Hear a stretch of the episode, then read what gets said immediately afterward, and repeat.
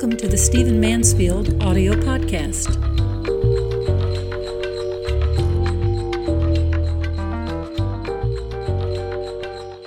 I'd like to talk about Christianity as an alternative to political liberalism and political conservatism. Now, I know that's going to make some people nervous right off the bat, and maybe that's what this podcast is all about to make everybody a little bit uncomfortable and, and nervous uh, to prompt new thinking. But there's a tendency, particularly in the conservative church, especially in the evangelical church, um, to believe that conservatives um, and Fox News, for example, represents uh, represent uh, biblical values, traditional biblical values, traditional Christianity, and that liberalism uh, is somehow a field from uh, biblical Christianity.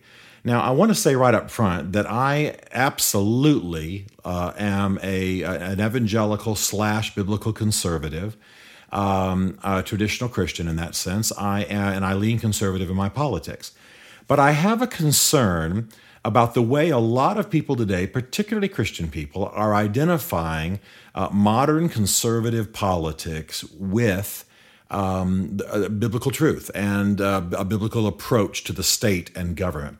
Let me give you an example of what prompted this in my thinking.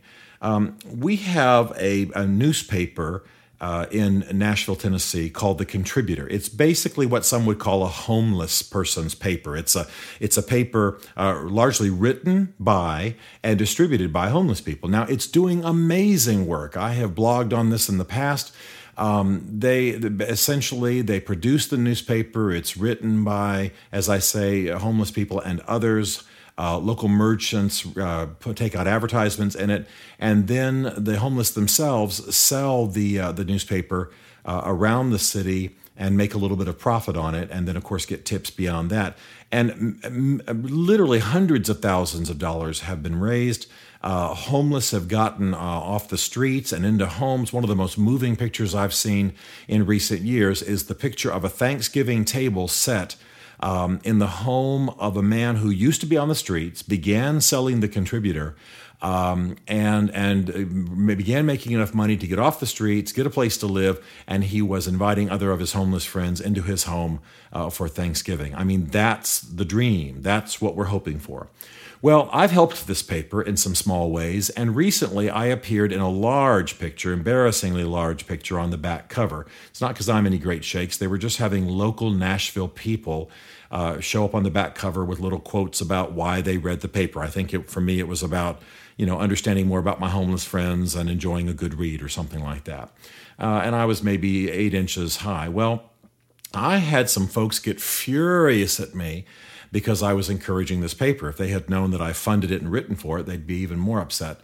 And I began to wonder why the people who were confronting me um, were conservatives and they were Christians. And here I was encouraging a newspaper for the poor. I mean, there's nothing immoral uh, in this paper at all. It's almost all about uplift, and there are movie reviews and so on. I mean, I wouldn't endorse something that was, you know, pornographic or terrible in some way and, and, it, and it, it emphasized for me something that I've come to understand before, and that is that that modern conservatism, contemporary conservatism, has become almost libertarianism in the extreme. In this sense, um, most conservatives today do not believe that the state has any role in tending the poor, but that that is a private matter. That should be done by private individuals, private organizations, um, and that the state doesn't have a role in tending uh, the poor.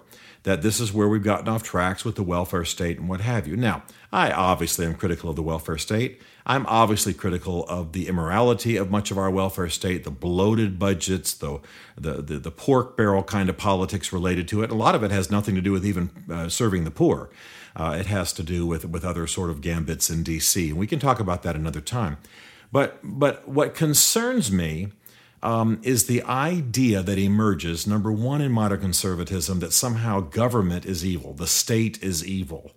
Uh, it's bad. It's some. It's it's an evil to be avoided. Literally, I've heard conservative politicians say of late that government is the evil we need to battle in our times.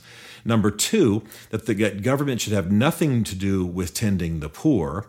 And then with that, a third attitude comes um, that, that, is, that is sort of down on the poor, as though the poor are only poor for reasons of immorality, reasons of laziness.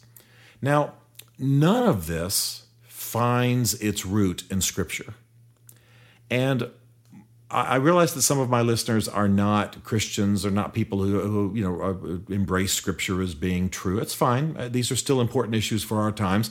We speak about every kind of religion, and all kinds of trends in our society, and one of them uh, is the way that modern conservatism is understood to grow out of uh, a, a biblical worldview or biblical truth.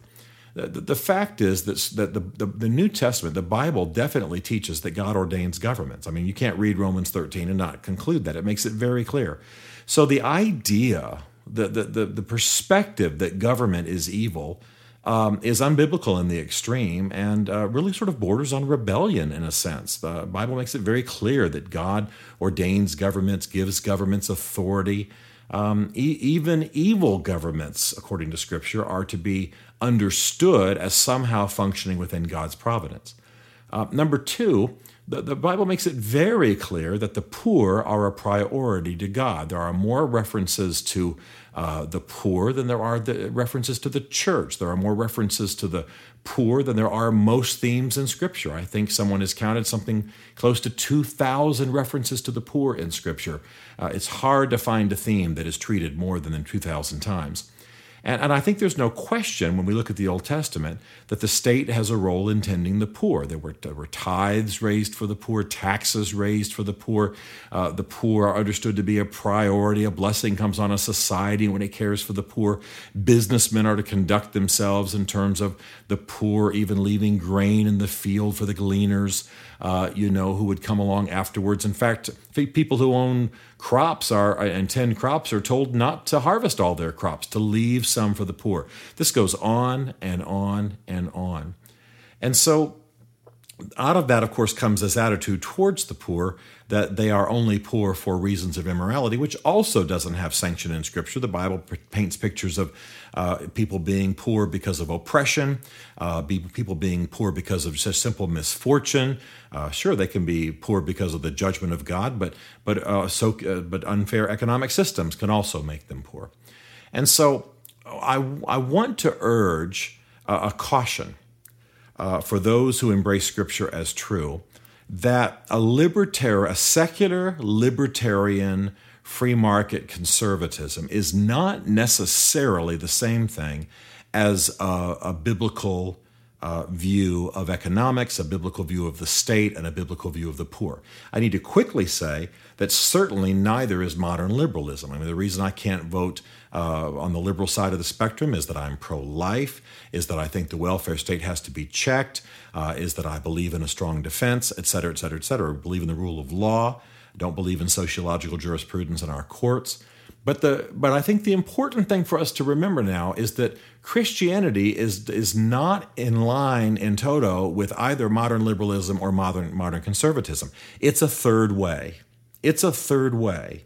It's it's not a third way because it's chosen to be a third way. It just stands apart from both of them. To use the phrase of one of my favorite theologian uh, theologians, Christianity requires us to main, maintain a prophetic distance. That's that great phrase, a prophetic distance from all political systems uh, in this world. Judge them, uh, and then urge that portion of biblical truth which they lack.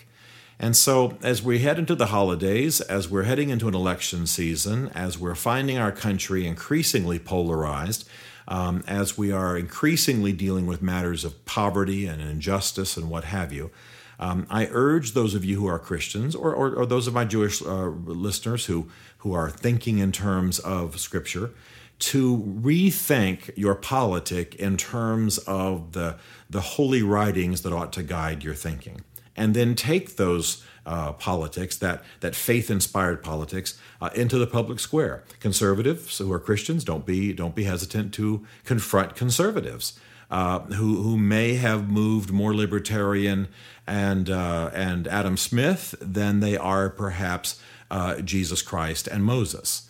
Um, can, those of you who are liberals be willing to confront liberalism on everything from its pro abortion nature to um, its bloated welfare state to its belief that the state, not the private sector, is the vehicle for all social change. I, I think that it's time for those who think in terms of Scripture to have the courage to stand apart from both political systems. Neither the Republican Party nor the Democrat Party are the party of God um, and the people of God, those who identify themselves with the God of Scripture, those who claim a Judeo Christian truth, uh, need to have the courage uh, to speak with prophetic distance, as the theologians say, uh, to both systems. I think we'll have a better country. I think we'll have a more respected church. I think we'll have less poverty. I think we may have a more righteous state. Um, and certainly we'll be giving a witness uh, in a dark and troubled time.